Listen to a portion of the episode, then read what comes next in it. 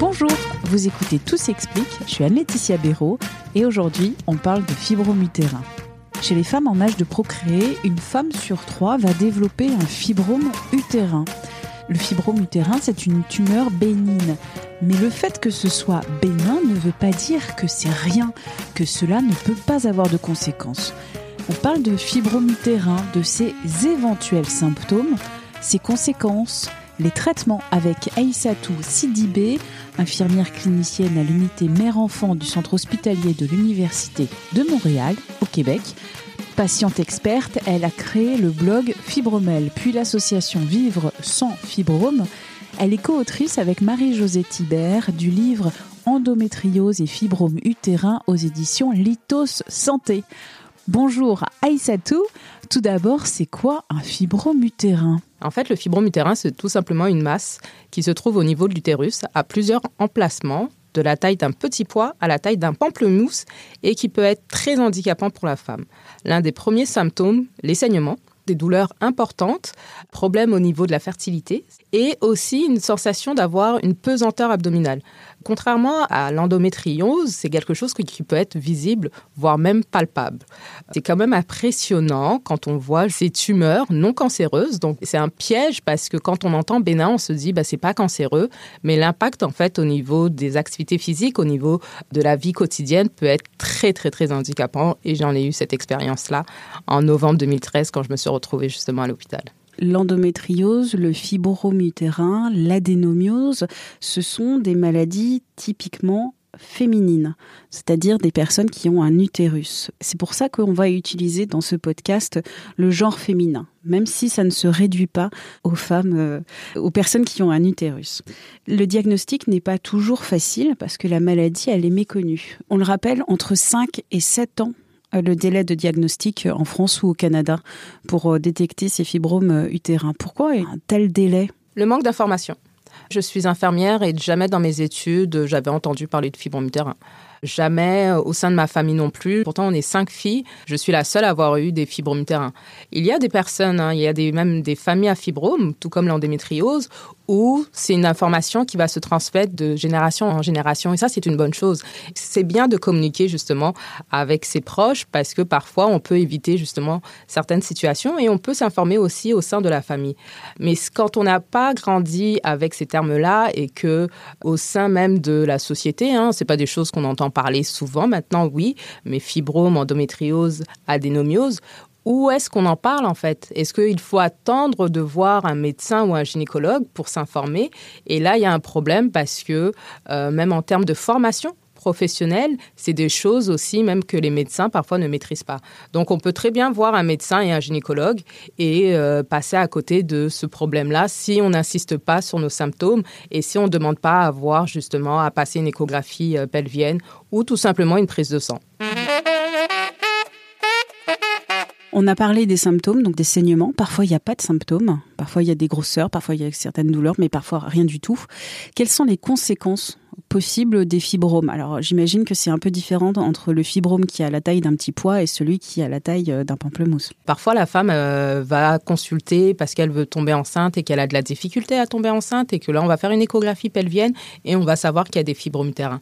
Après, les conséquences, et principalement pour les femmes noires, c'est problématique parce qu'elles ont des fibromes plus gros plus nombreux, à un âge plus précoce, et elles vont être à risque d'une chirurgie assez précocement en fait.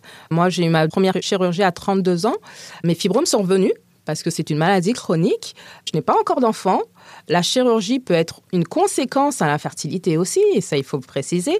Et donc, les conséquences, euh, principalement autour de la chirurgie, hein, une femme qui se fait euh, opérer, hein, dans les fibromes utérins, l'un des principaux traitements, tout comme l'endométriose, il n'y a pas de traitement définitif, mais ça va être l'hystérectomie. L'ablation de l'utérus. C'est ça, totalement. Donc, euh, on pratiquait ça déjà dans les années 1900, 2000, 2020. Où est-ce qu'on va encore? J'avais discuté avec une patiente une fois qui m'avait dit qui avait 68, 70 ans et qui m'avait dit si j'avais su qu'il y avait d'autres moyens pour retirer mes fibromes, jamais je, n'aurais enlevé la maison de mes enfants.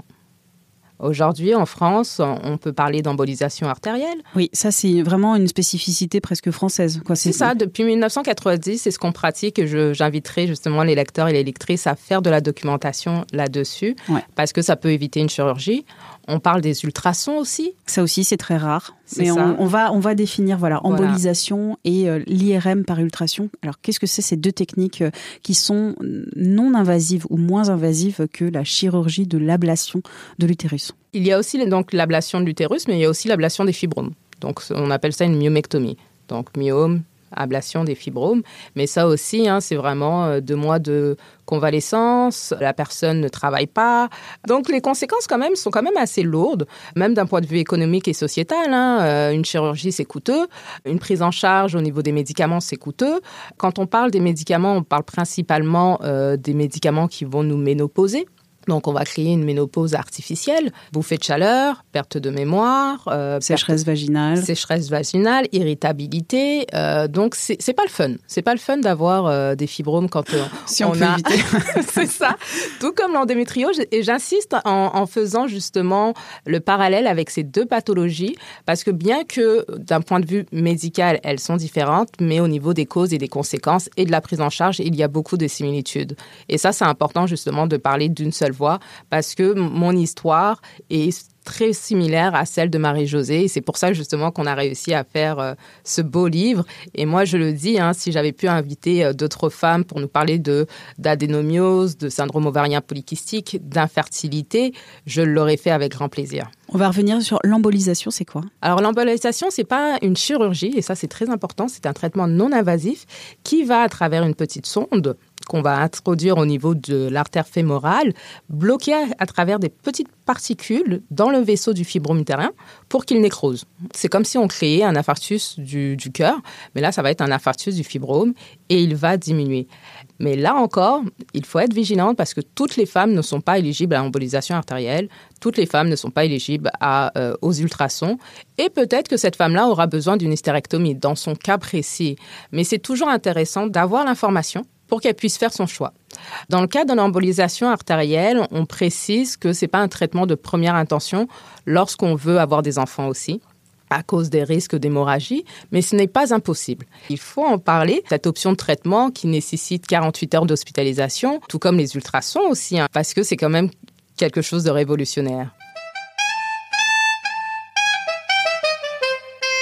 Je reviens sur une chose que tu as dit, la prévalence plus importante des fibromes chez les personnes africaines ou afrodescendantes Il y a plusieurs explications. Le fait que les femmes noires aient des menstruations plus tôt, euh, le fait qu'on utilise des perturbateurs endocriniens aussi à un âge très jeune, très précoce. On va parler du défrisant, des produits chimiques. Mais il faut le rappeler, hein, le fibrome touche aussi bien les femmes caucasiennes que les femmes noires. Mais chez les femmes noires, c'est très problématique parce qu'elles sont à risque de chirurgie et de chirurgie.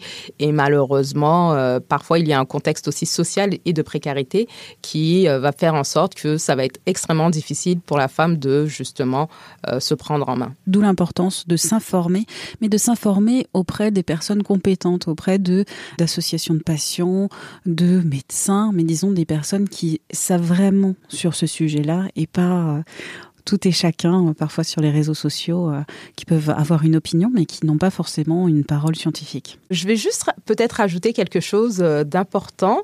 Ce livre aussi parle beaucoup de santé intégrative. C'est vraiment d'associer la médecine conventionnelle et la médecine complémentaire pour soigner les femmes par rapport à de l'endométriose, fibrome utérin ou syndrome ovarien polykystique et même adénomiose. Et pour moi, c'est vraiment la médecine du futur. Il y a déjà un gros travail au niveau de l'hygiène de vie à, faire, hein, l'alimentation, la gestion du stress, l'activité physique. Et en complément, il y a des professionnels qui pourraient accompagner ces femmes-là. Et ça, c'est important aussi euh, à envoyer pour que la femme puisse être actrice de sa santé et de voir et de consulter le thérapeute dont elle a besoin plus d'informations sur les maladies gynécologiques comme l'endométriose, le syndrome des ovaires polykystiques, Retrouvez tous nos articles et nos podcasts sur 20minutes.fr. Merci d'avoir écouté cet épisode de Tout s'explique, un podcast d'Anne-Laetitia Béraud pour 20 minutes. S'il vous a plu, n'hésitez pas à le partager sur les réseaux sociaux, à en parler autour de vous.